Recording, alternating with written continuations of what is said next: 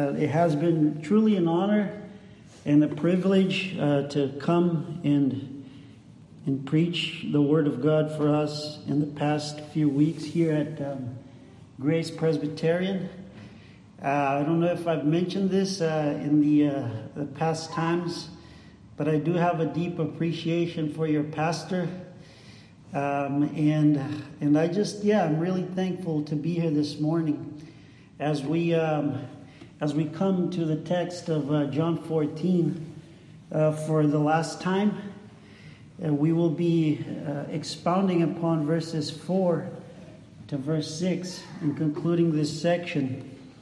so I invite you to um, open the scriptures in John 14. John 14, verses 1 to 6. If we can rise for the reading of the scripture.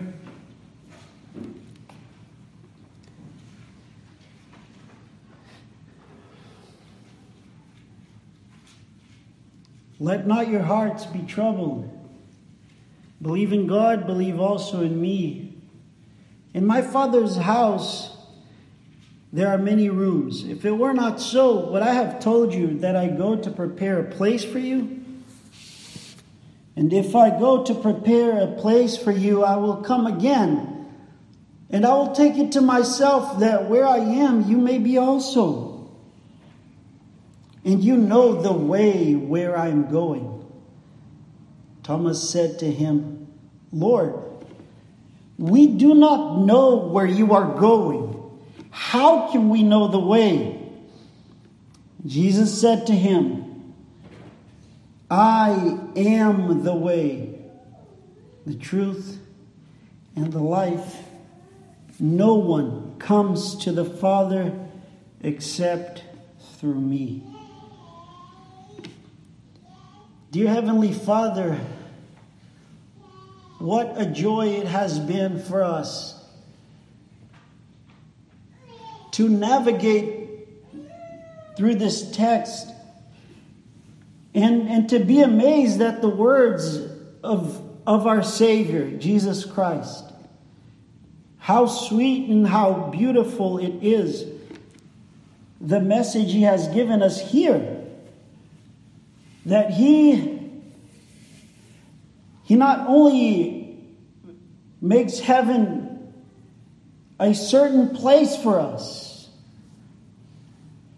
he will come again take us to himself. But he also declares here that there is a way to heaven and he is the way. And so i pray lord that this morning we would understand this that christ is the way to God. This I pray in his name. Amen. You may be seated.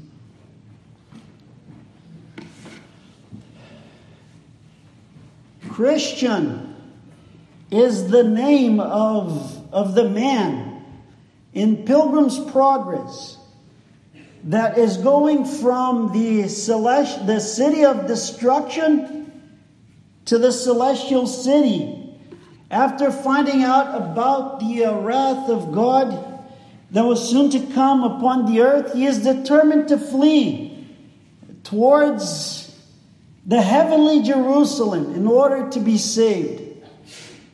Of course, Bunyan's Pilgrim's Progress, which is undoubtedly an all time classic, is, is an analogy of the uh, Christian life. We're all going from the city of destruction to the celestial city if we are Christians.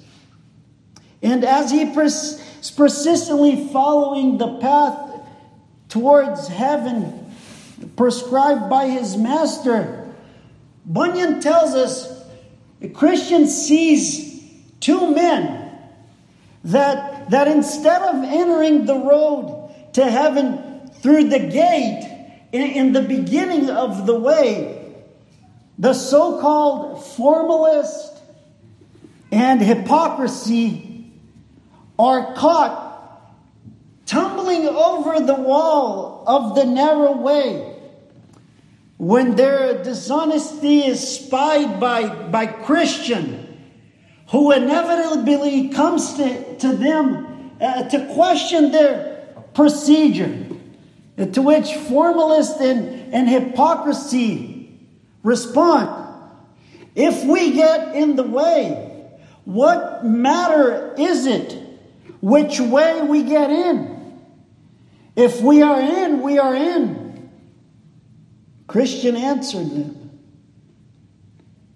I walk by the rule of my master. You walk by the rude working of your fancies. You are counted thieves already by the Lord of the way. You come in by yourselves without his direction, and shall go out by yourselves without his mercy. There is no matter in life, there is no thing more important, and no superior question than that which has to do with a person's eternal destination. Many are deceived and fooled by believing that they are of the way because externally and, and religiously they apparently are in the way. Now, even within the Christian church, there are those whose lives and, and character and moral standard uh, do resemble that which is prescribed by Christ and that which is exemplified by many other genuine Christians. But just like these two men who tumble over the wall into the road that leads to heaven, just to find out in the end of it that because they did not come in through the door that is Jesus Christ, and did not submit to the way of salvation established by the Lord of the way, their doom is inevitable, as if they had never stepped into the narrow road. And so many are those whose worldly wisdom insist upon believing that they are in the way. God is a, is a loving and, and compassionate God, and, and His mercy so, so very wide that, that He will never judge those who, by accident maybe, or due to their choices or diverse circumstances in life, were never really of the way, but they were sincere in, in what they believed and, and they lived a good life. Really, truth is relative and, and, and may not be definitively determined. And, and when applied to religion, we're all aware that, that all of them, in some way or the other, affirm basically the same tenets about God, and they're all different paths to the same heaven.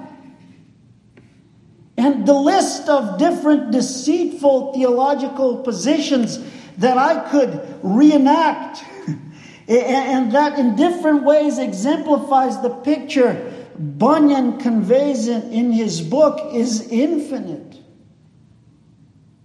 Given the diverse challenges and contemporary opinions that are set against the exclusive claim made by Christ in our text. You know the way where I'm going. Thomas said to him, Lord, we do not know where you are going. How can we know the way? Jesus said, I am the way the truth, and the life. No one comes to the Father except through me. So here in verse 4, we see the conversation takes an expected turn. And because the context indicates the Lord Himself has stated that He is going to a place where they can't come Now, that really seems to be out of both the announcement of an apostolic betrayer and Peter's denial, the most shattering and confusing and shocking news of the night. Two chapters later, in chapter 16, when Christ says to them again, I am now going to him who sent me. And none of you asks me, Where are you going? But because I have said these things to you, sorrow has filled your heart.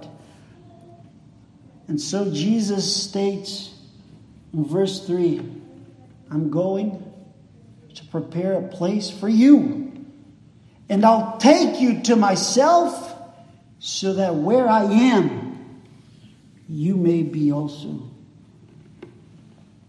The reason why he was going was to prepare a place for them, and his promise is that he is, com- he is coming back to take them to himself.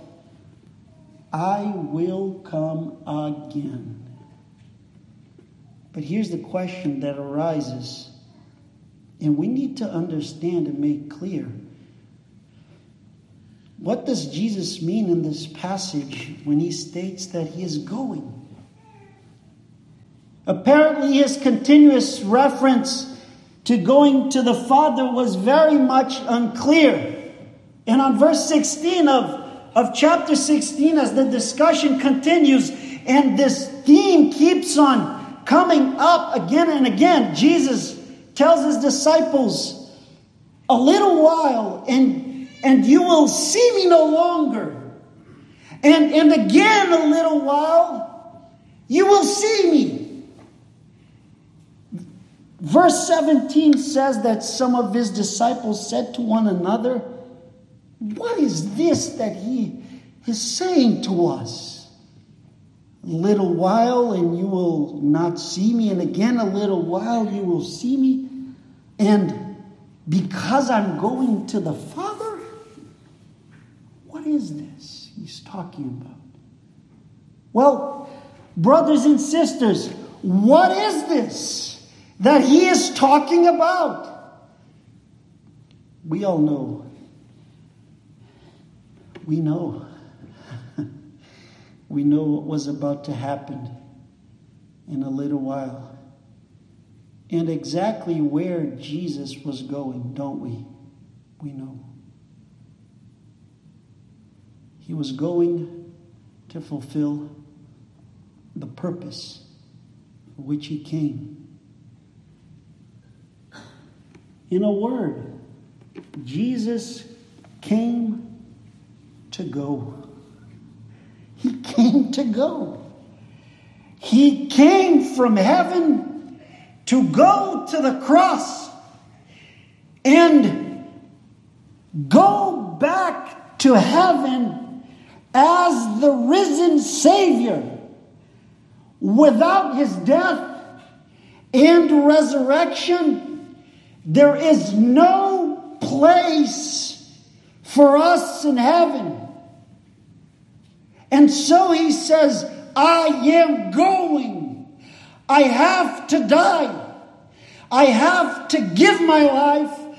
I have to pay the penalty of the debt you've incurred before the Father, then I have to rise again for your justification.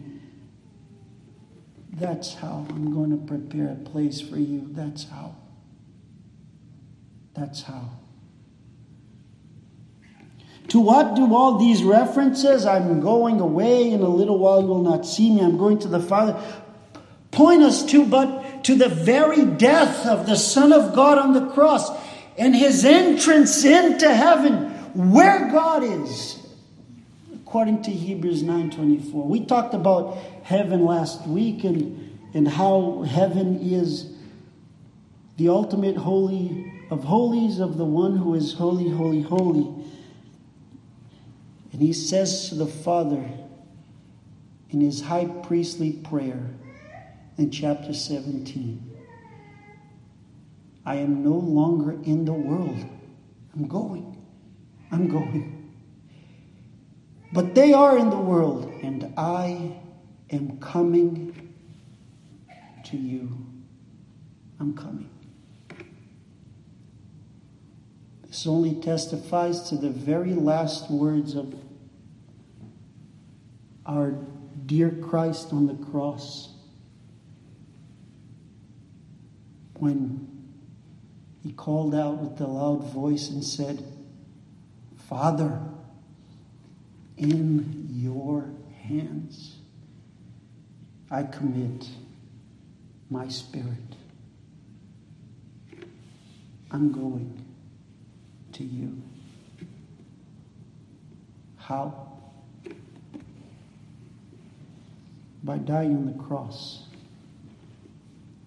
and rising from the dead. I'm going to prepare a place for you. And I'll come again, I'll take it to myself, that where I am, you may be also. How am I going to prepare a place for you? By making it possible, by making it possible for you to come through my death and resurrection. Without the cross, there is no heaven for us. And so he says, I'm going. I have to go. You can't come. But you see, we have to interpret Scripture in light of the context. And these disciples were good at missing altogether what Jesus tried to convey. We see that many times in the Gospels. They hadn't a clue what was going on. And this doesn't stop Jesus from announcing the, the truth, as irrational as it may sound. In verse 4, Jesus tells them, And you know the way where I'm going. In other words, without knowing exactly where is the final destination, you know what is the way. Or better yet, saying, you know who is the way. That's a confusing thought. Nobody can really know the way to a place they know not where it is. For in order to be in a way to somewhere, you must know where this somewhere is. And out of all the disciples, Thomas is the one who decides to represent the bunch. And he echoes the same question Peter has asked Christ in chapter 13 Lord, where are you going? And now, without an answer, they're bewildered. They don't seem to understand what Jesus is trying to communicate. And Thomas sees a loophole to get into the discussion and, and find out more specific answers as to where Jesus was going. And so he states the obvious Lord, we don't know where you're going. How can we know the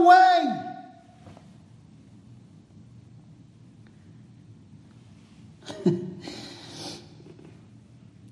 Thomas is, of course, uh, one of the 12 apostles. We're not, we're not too fair with Thomas, by the way, in our memory of him.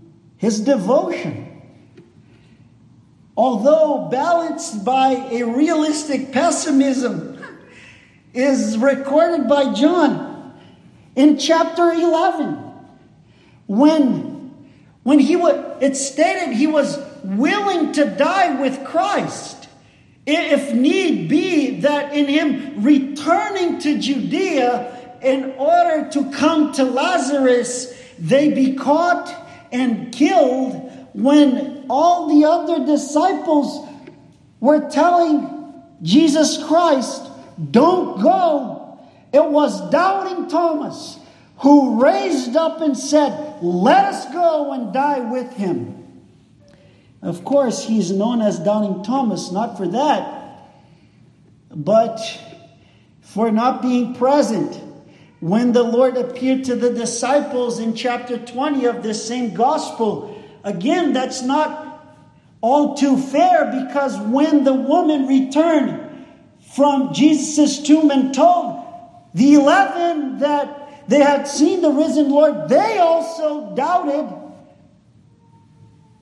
But when Jesus reappears to Thomas,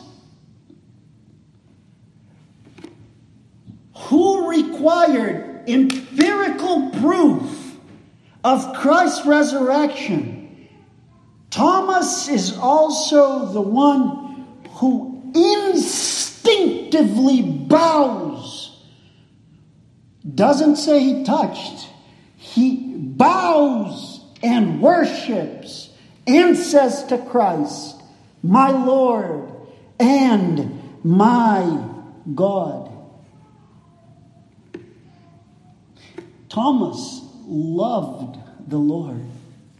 He loved him. He was willing to die with him. And so he, he is desperate.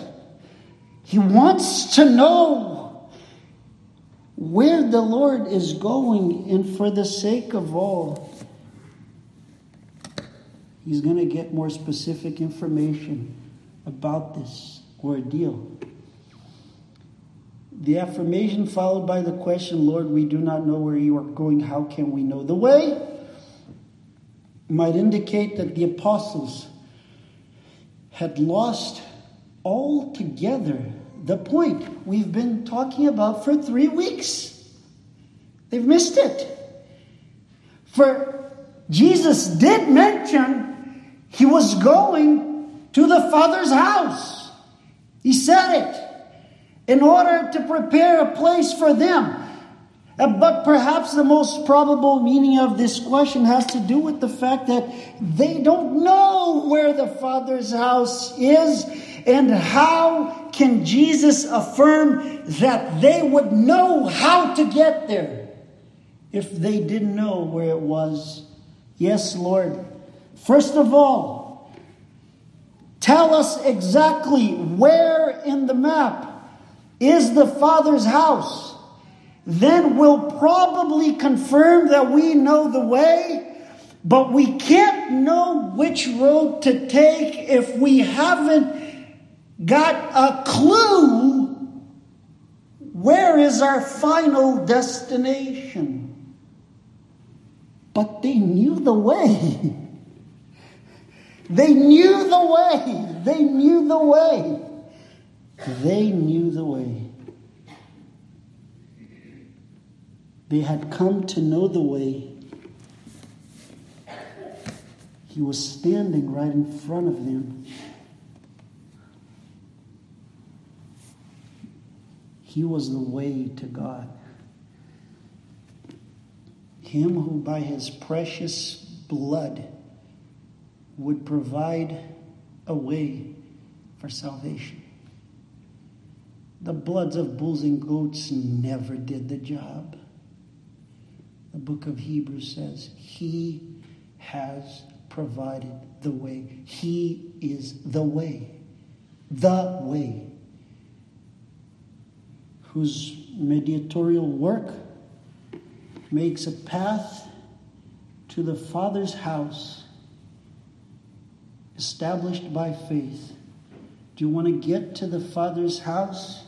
The way is Christ himself. I think Paul has this analogy in mind in Ephesians 2 when he says, And he came and, pre- and preached peace to you who are far off, and peace to those who are near. For through him we both have access in one spirit to the Father. Through him I am the way, the truth, and the life. No one comes to the Father except through me. It's through me. He had already said that he would come again in order to take us to himself. Then in verse 6, he says that he is the way to the Father. This is heaven. It's going to God. It's being with God. It's experiencing God, marveling and glorifying God, dwelling with God.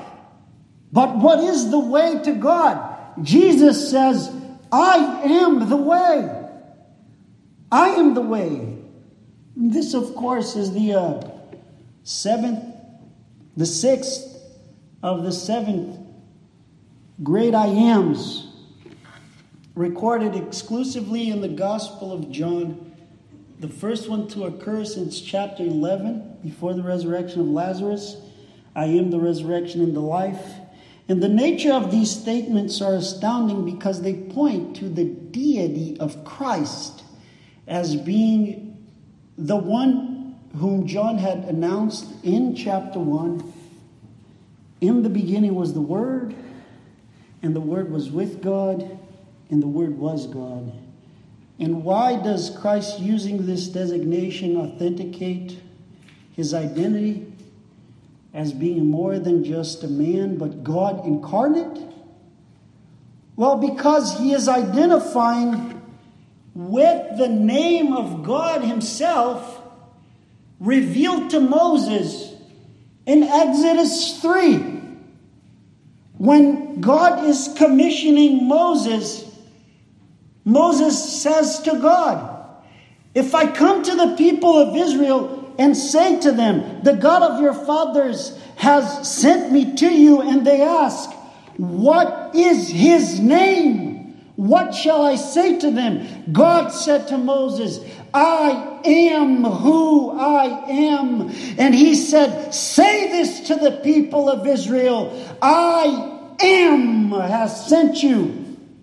And the Jews understood what he was claiming when he used the name of God in John chapter 8 and said, Truly, truly, I say to you, before Abraham was, I am. And they picked up stones to throw at him. The words, I am. I am. The I am in this text, followed by three predicates, is first and foremost a claim to deity, a claim to equality with God, a claim to being, as he states in chapter 17, one with the Father. In fact, as the context indicates, this section really concludes in verse 11. And beginning in verse 7, Philip is the one who speaks and says, Look, just show us the Father, and, and this will be suffice for us. Jesus says to him, Have I been with you so long and you still do not know me? Philip, whoever has seen me has seen the Father. How can you say, Show us the Father? And so he states, I am ego eimi, which can literally be translated from the Greek, I am, I am. Exactly how the Greek translation of the Old Testament, the Septuagint translates Exodus 3:14. I am who I am. ego eimi. And the apostles are using this designation to communicate what Jesus was saying to the people at the time. I am. And this points us not only to Christ's nature as being God, but to the exclusivity and uniqueness of his being as the only one who can properly be the way. For as the God man, he is not only the one who represents man to God, but he's the only one who can represent faithfully God to man. As a high priest, he comes with man before God. But as a prophet and king, he comes as God before man.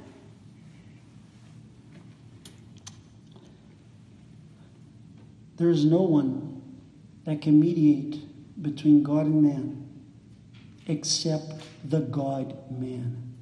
Therefore, He is the way.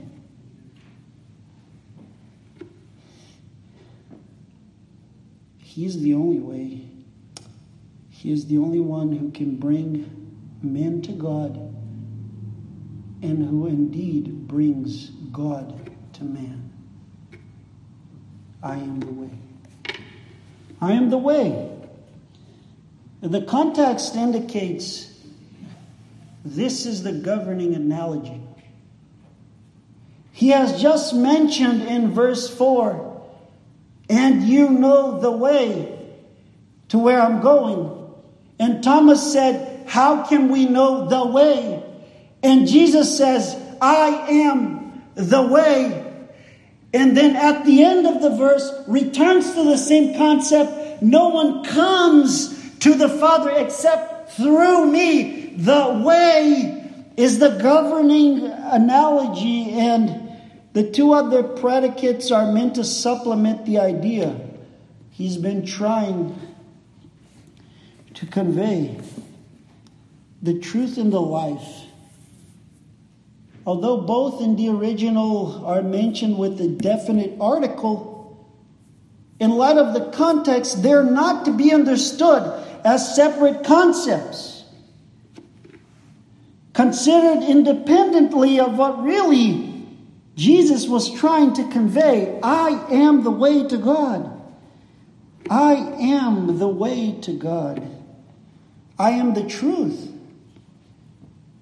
Because as the mouthpiece of the one who sent me, I have testified about him in all fidelity and also in my perfect submission to his law, embodied with perfection the moral standards he demands, and am myself the visible manifestation of the invisible God. I reveal the pure and unadulterated truth of God, and this is why I am the way, because I can't be the way without being the truth.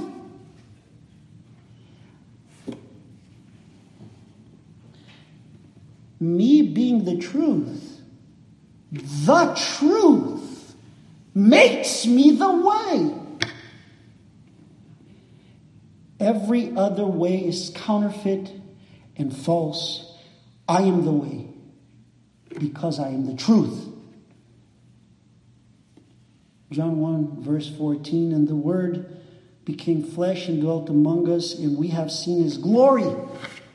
Glory as of the only Son of the Father, full of grace and truth. 1 John 5, verse 20. And we know the Son of God has come and has given us understanding so that we may know him who is true. And we are in him who is true, in his Son, Jesus Christ. He is the true God and eternal life. I am the life. Now, how can I possibly be the way to God if not by being the one who, in having life in himself, is able to bring sinners into an ultimate state of full blown, glorious life that is eternal. He cannot be the way to God if not by being the life for the Son in being the way for sinful men to come to God does precisely redeem them from death. And no one says it better than John. Chapter 1, verse 4 In him was life, and the life was the light of man. Chapter 5, verse 26 For as the Father has life in himself, so he has granted the Son also to have life in himself. John 6, I am the bread of life. John 11, I am the resurrection and the life. And because he is the life, he is the way. For there is no one else but him who is the life. And outside of him, there's only death. There's only death. Truly, truly, I say to you, whoever hears my word and believes in him who has sent me has eternal life. And this is eternal life, John 17, that they know you, that they know you, the only true God, and Jesus Christ, whom you have sent. Dear brothers and sisters, since Jesus is the truth of God and the life of God, he must be the way to God.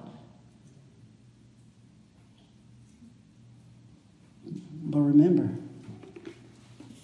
he's not a way to God. He is the way the way. For no one comes to the Father if not through him. Uh, the remarkable promise of heaven, as seen in this text, is concluded with the statement on the only way to get there. It is through Jesus Christ, the way, the truth, and the life. You know him? There is no other way. It is only by faith in Christ, submitting ourselves to him as our Lord and Savior, and repenting of our sins. Belief, belief, belief is what brings us into the way. We all know John 3:16. For God so loved the world that he gave his only begotten Son for all of those who believe in him, not to perish. Believe in him, not to perish, but have everlasting life. As I said in the beginning, I'll close with this thought. And perhaps is not the most comforting thought to close in a series about heaven. But how many in the world are deceived, thinking that it is possible to get to God? There's so many ways.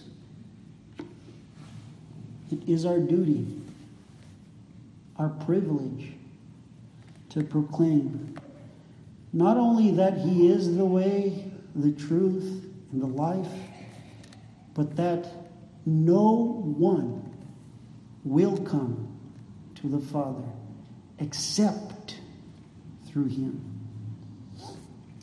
Let's pray. Father, what a privilege it has been for us to read again and again and study and understand as best we can these words of the Lord Jesus Christ.